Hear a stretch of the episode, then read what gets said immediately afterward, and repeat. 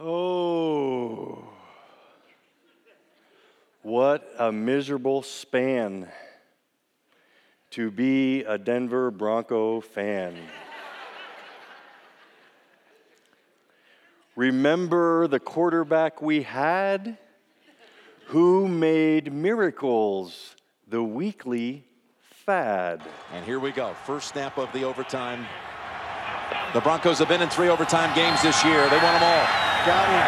Got him at the 40. It's Thomas at the 50. Stiff arm got him free to the 30, to the 20. Thomas to the 10. Denver's going on to New England. They win it on the first play of overtime.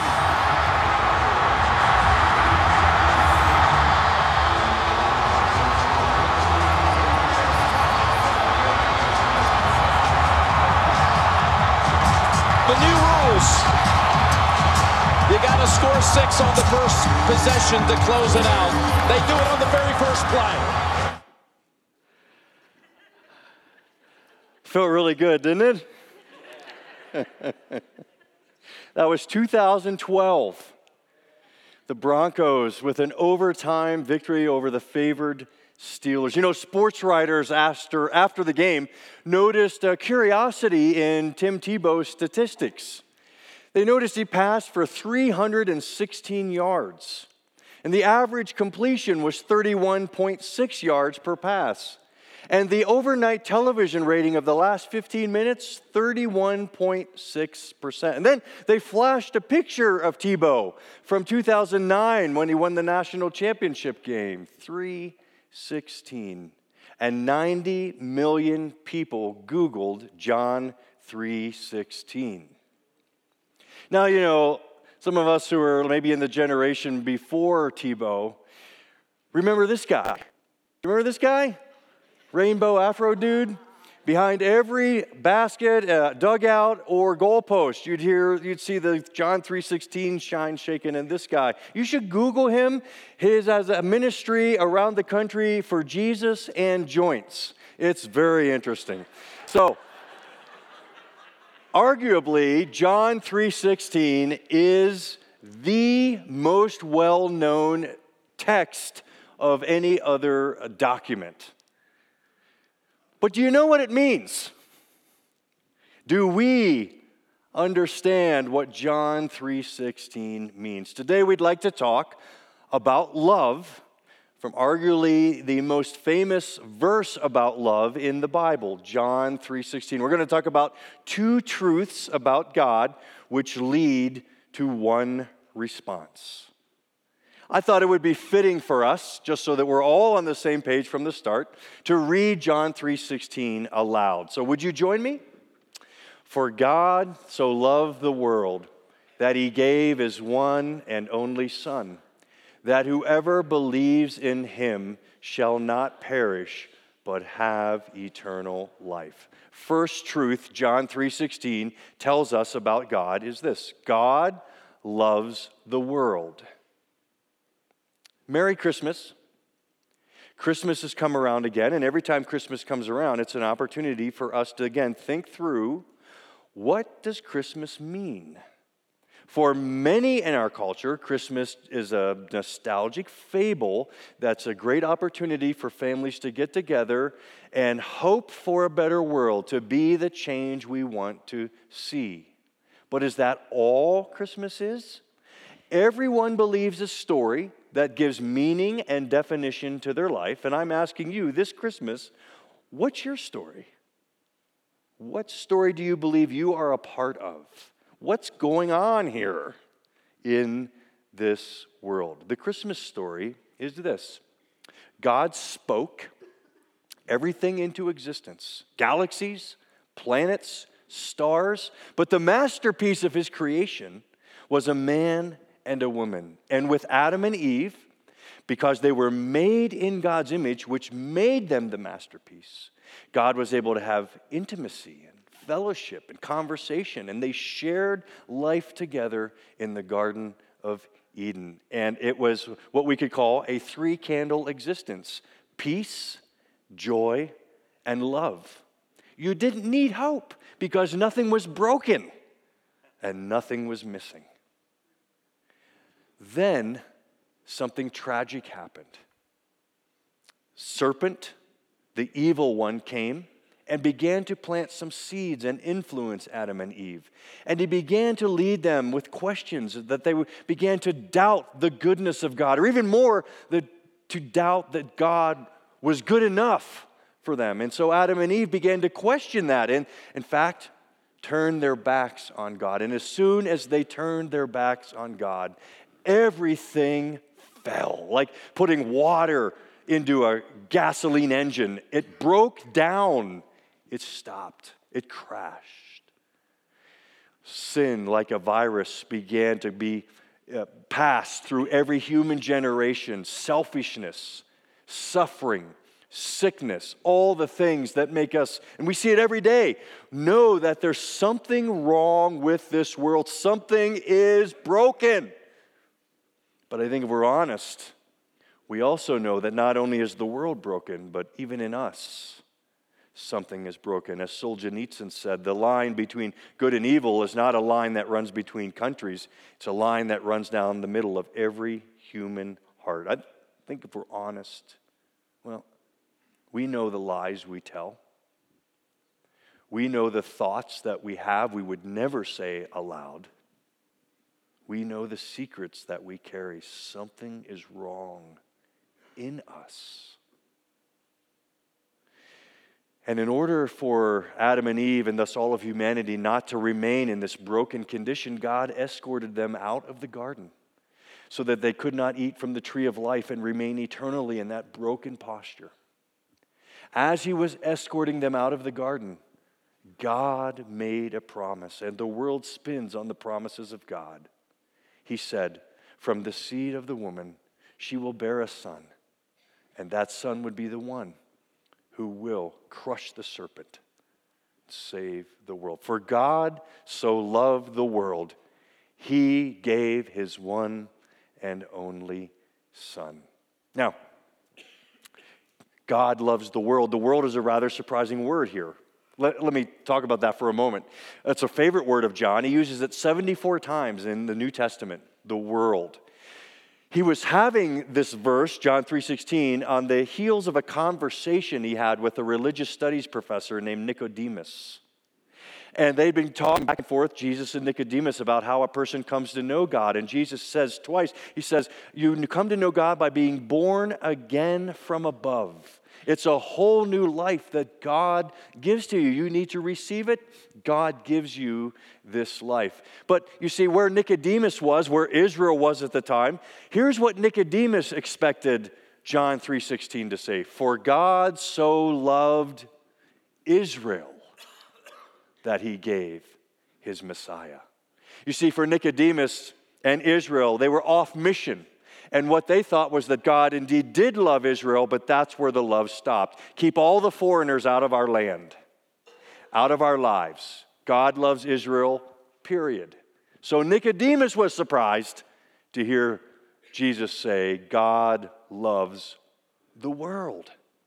I think we're sometimes surprised because of those other 70 four references of uh, John using the world, sometimes John says this do not love the world or the things that are in the world. And you see, in that context, John is talking about parts of our culture that are fallen.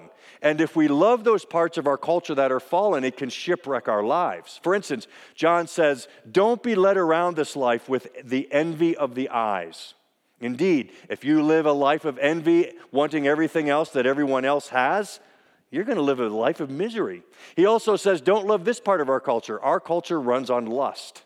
He says, be wary, don't love our part of culture that says, you know, live in lust, the lust of the flesh. And then John says, don't live in this part of the culture which says love is about the pride of life, of having our ego constantly stroked and built up, of, of gaining our identity from what people think of us.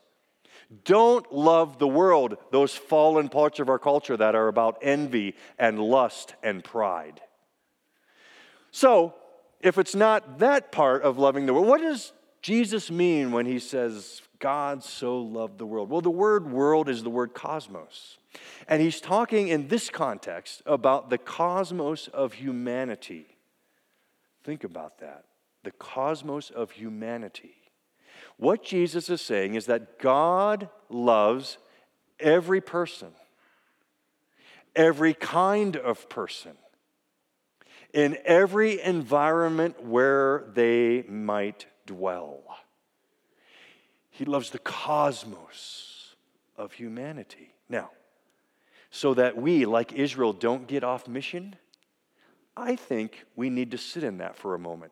You see, Israel got off mission when they forgot that God indeed loved Israel first so that Israel could love the world around them and be God's love and light and witness. But they lost that second part of it and only felt God loved Israel. Churches have that propensity too to think that God loves us, period. And we get off mission when we leave the rest of the sentence off. He loves us to love the world.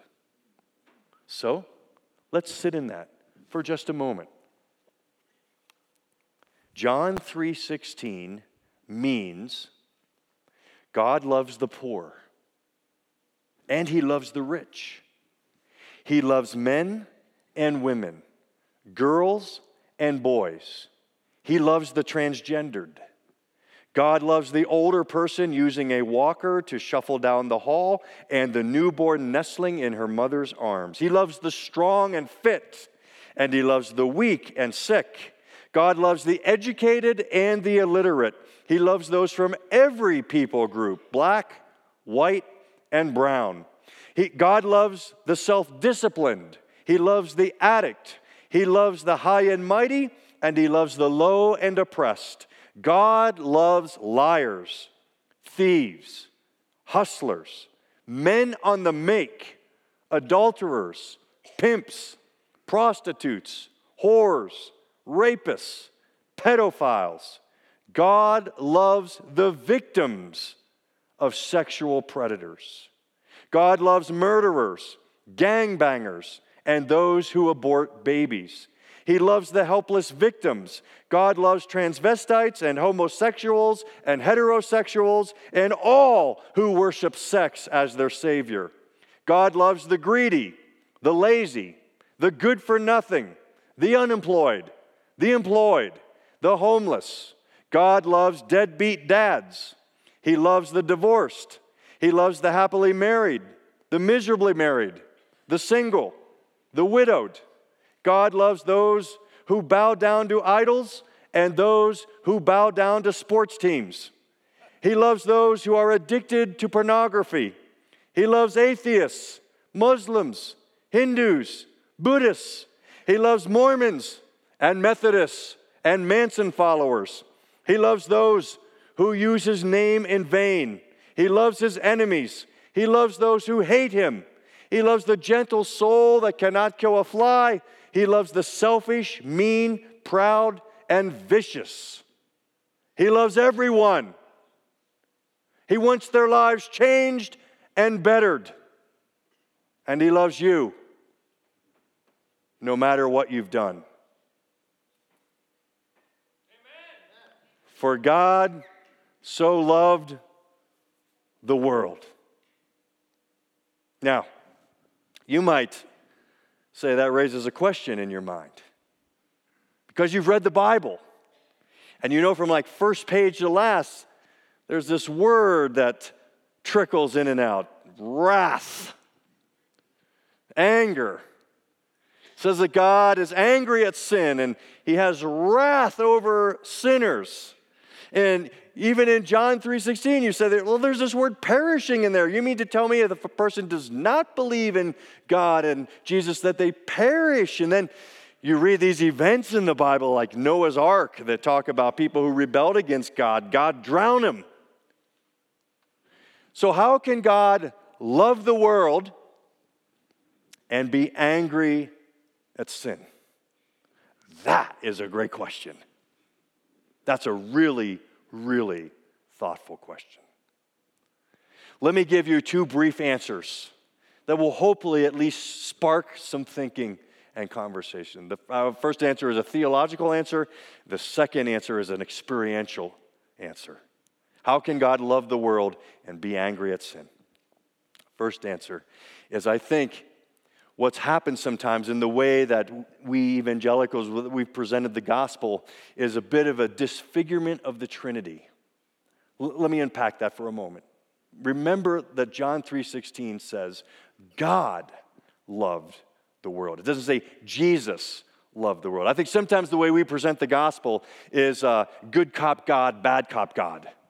And we think Jesus is the good cop God who's always our ally and friend, and he's the one who goes and does everything on the cross and absorbs all the wrath, and he's always interceding for us because the Father is this perpetually seething, angry God who always is angry at us. And so Jesus is always interceding, good cop God, and the Father is always angry at us and sin and bad cop God. That is not it. That's not the gospel. It's not the Trinity. God so loved the world, which means that every person of the Trinity, the Father, the Son, and the Holy Spirit, played a part in God entering the world. The Father giving His Son, the Spirit pointing to the Son everywhere. The, all three persons of the Trinity love the world and are involved in bringing salvation to us. 2 Corinthians 5. All this is from God who reconciled himself through Christ and gave us the ministry of reconciliation. Note that God was reconciling the world to himself in Christ, not counting people's sins against them. And he has committed to us the message of reconciliation. So God loves the world. But you say, what about the anger, Larry? So here's the experiential part. I would submit to you that anger and wrath are an important part of love. You know this. You ever been in love with a person? You know, they have your whole heart, but they go out and do something stupid that hurts you or hurts themselves? Can you not be angry and totally loving at that person at the same time? Of course you are. If you're not, there's something drastically wrong with the relationship. Because the opposite of love is not hate, the opposite of love is not anger. Do you know what the opposite of love is? Apathy. And any relationship, if it enters the apathy zone, it's in trouble when people don't care, when they're not angry. Do you know where you really live this out? Some of you are right there, right now, when you have kids. Woo! I think about the times in my life when I've been most angry. It's had to do with my two precious ones named Ethan and Luke. When they would go out and do something stupid, not because they did it against me or to hurt me, but I knew that doing those kinds of things, they were hurting themselves. They were potentially scarring their life. And nothing, nothing made me more angry than the thought of something hurting my boys. I was totally in love with them and would lay down my life, but I was seething for some of the choices they would make. That's a parent's love. Wrath is a part of love, and thank God that He cares. Well, how much does He care? God loves the world is the first truth. How much does he love? How deeply? That leads to the second truth that he gave his one and only Son. And that word gave, Jesus redefines love and defines it biblically, rightly for us. Because in our culture, I would argue that love is the sloppiest word in our language. We don't really know what love is. And if we listen to our culture tell us it's this feelings about being in love, and you can be in love, and then you can be out of love and move on and out of the relationship, it's a whimsical thing. Jesus redefines love with the word gave.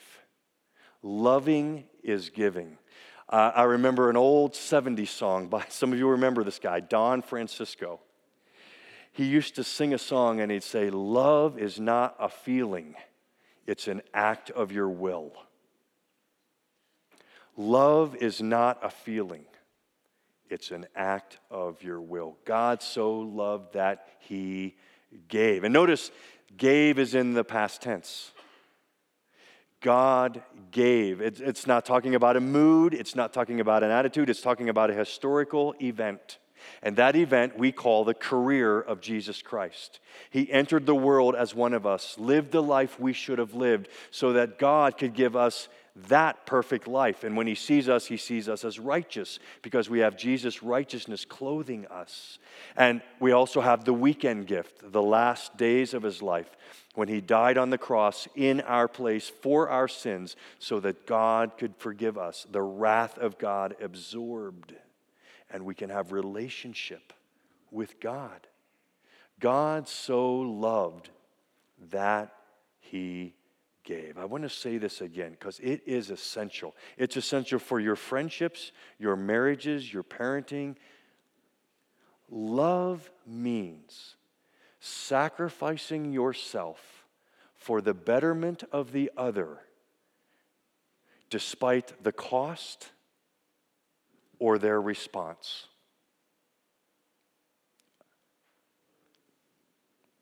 I want to say that again. It's really important. Love means sacrificing yourself for the betterment of the other, in spite of the cost or their response. God so loved that he gave. Gave what? His one and only. The Greek literally means one of a kind. His one of a kind son. Let this sink deep. God valued the well being of the world, the, the cosmos of humanity, valued that above his one of a kind son and gave his son to better the world. Now, again, I think this is the water we swim in, and we don't really always see the water we swim in. I think we need a little soaking in this. So I, I want us to do a thought experiment, okay? Stay with me on this thought experiment. First of all, I want you to picture someone you would call your one of a kind love. Could be, you know, one of your kids, hopefully all of your kids. Uh, it could be your spouse. Maybe today's a good day. But w- what is uh, uh, your friend? Who is someone, uh, and seriously, who is someone you would lay down your life for? Or if they called you at three in the morning, no questions asked, you're there. Who is your one of a kind? Love. I want you to picture that person, a face, picture, picture, picture. Now, I also want you now to picture your worst of a kind person. This is a person you despise, you don't respect. Maybe they've hurt you, maybe they've disappointed you. Uh, could be family members, could be one of those days. I mean, just, I want you to picture the worst. Maybe it's someone you don't know, maybe it's an arrogant actor or power hungry politician, now we're talking, right? Maybe, maybe this is someone for whom the thought of you sitting down to eat with them would be like you chewing a peanut butter and jelly sandwich, except in place of jelly, it's sand. Do you have that person? Who is that?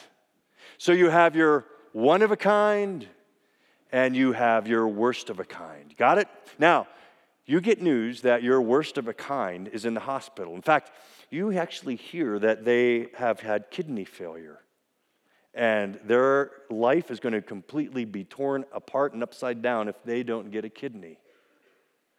Your worst of a kind. Would you help pay for that surgery?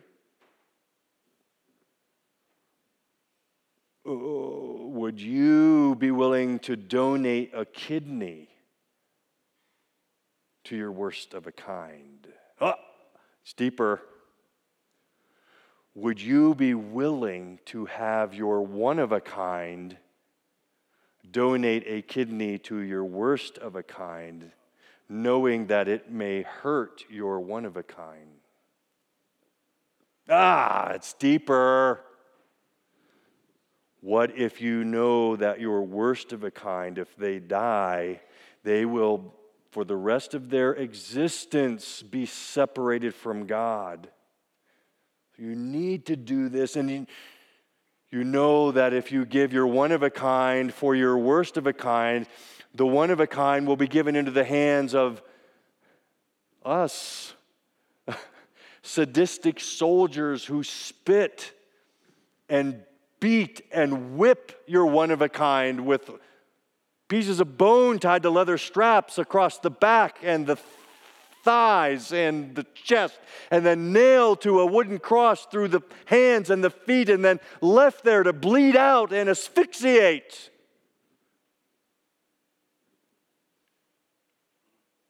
Would you do it? Romans 5. You see, at just the right time, Merry Christmas. When we were still powerless, Christ died for the ungodly. Very rarely will anyone die for a righteous person, though for a good person, someone might possibly dare to die. But God demonstrates his own love for us. In this, while we were still sinners, Christ died for us. Some of you walked in to the room this morning and you are going through a valley. You are struggling. Some of you, even though you've many years out of the home, you continue to struggle because your parents have been a huge disappointment to you. They've abandoned you essentially, and you especially feel that this time of year. Some, some of us are walking through where uh, one of our spouses has rejected us and said, I want out, and it's the worst rejection you've ever ever experienced. Some of us in this room have been from it seems the hand of God handed a disability or a disease that's going to take us down or hurt our lives. And you walk in this morning and you're wondering, God's love? Are you kidding me? Do not let those circumstances go unchecked by the circumstances of John 3:16. For God so loved the world that he gave his one and only son. There is no doubt that God loves you. The circumstances he created for his son have come to bear on your circumstances, no matter how hard it is today. Two truths about God God loves the world so much that he gave his one and only Son. So, how should we respond to that? That whoever believes in him believes that's an interesting word. Uh, we might expect it to say, well, whoever goes to church, who, whoever reads their Bible, whoever prays, whoever gives money to charity. No, no, those things come after.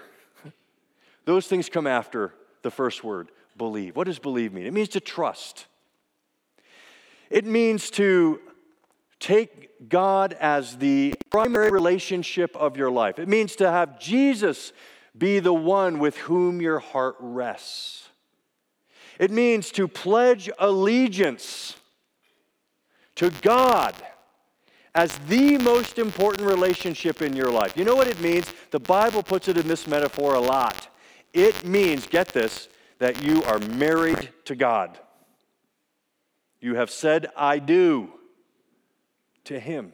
And you know how when you get married here on earth, Every other relationship in your life changes, and your relationship to every other part of the world changes. You have money differently, you do time differently, you do hobbies differently, you do work. Everything changes when you get married. And you are married to God. Whoever believes, the, the Greek literally says, into him. It's a new realm, it's a new life. What does it look like? Well, uh, let me illustrate it with one of the oldest illustrations in church history. It's called the monkey jar. In the ancient world, they had this unique way of catching a monkey.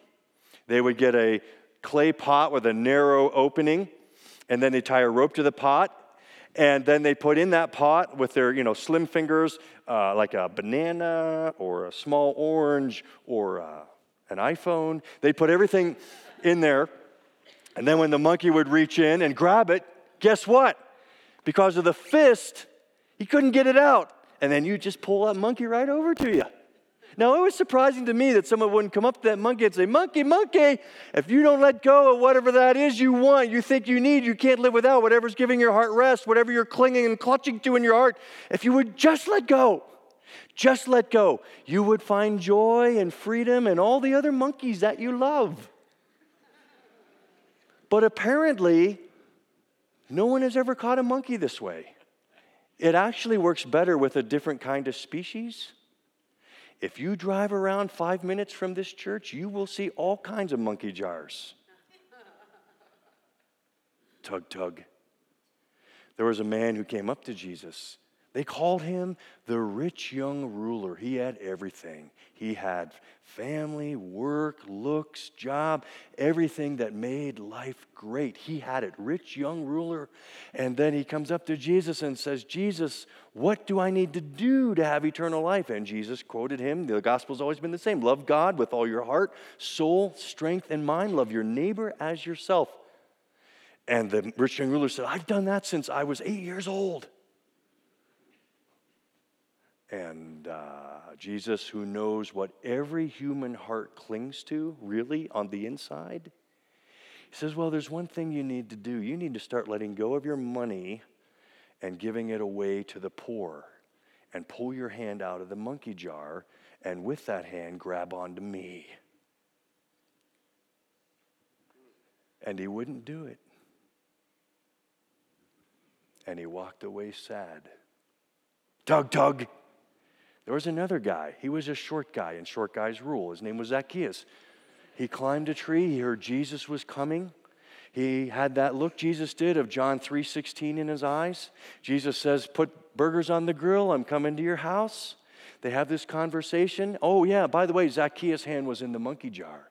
He was a tax collector. He was filthy rich and filthy because he stole most of the money but he heard Jesus and he heard John 3:16 and he heard love and he experienced the loving presence of Jesus and he let go. He began to let go. In fact, he tells Jesus, anyone from whom I'm stolen, I'm going to repay four times back. And I'm going to give half, not all, half of my possessions to the poor. And he pulls out his hand grabs onto Jesus. Now, I wonder at the end of their lives, which man do you think had the most regret about their encounter with Jesus?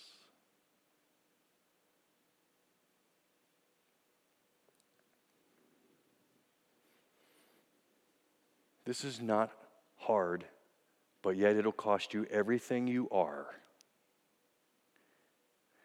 Following Jesus is like being married to God and He comes to you now, every one of you. I believe God has orchestrated this group for this moment. Jesus comes to you, and this is the altar, and He says, To you, will you honor and cherish me above all, in sickness and in health, for richer, for poorer, till death brings us together? What do you say? Will you say, I do? For the first time or again? I do.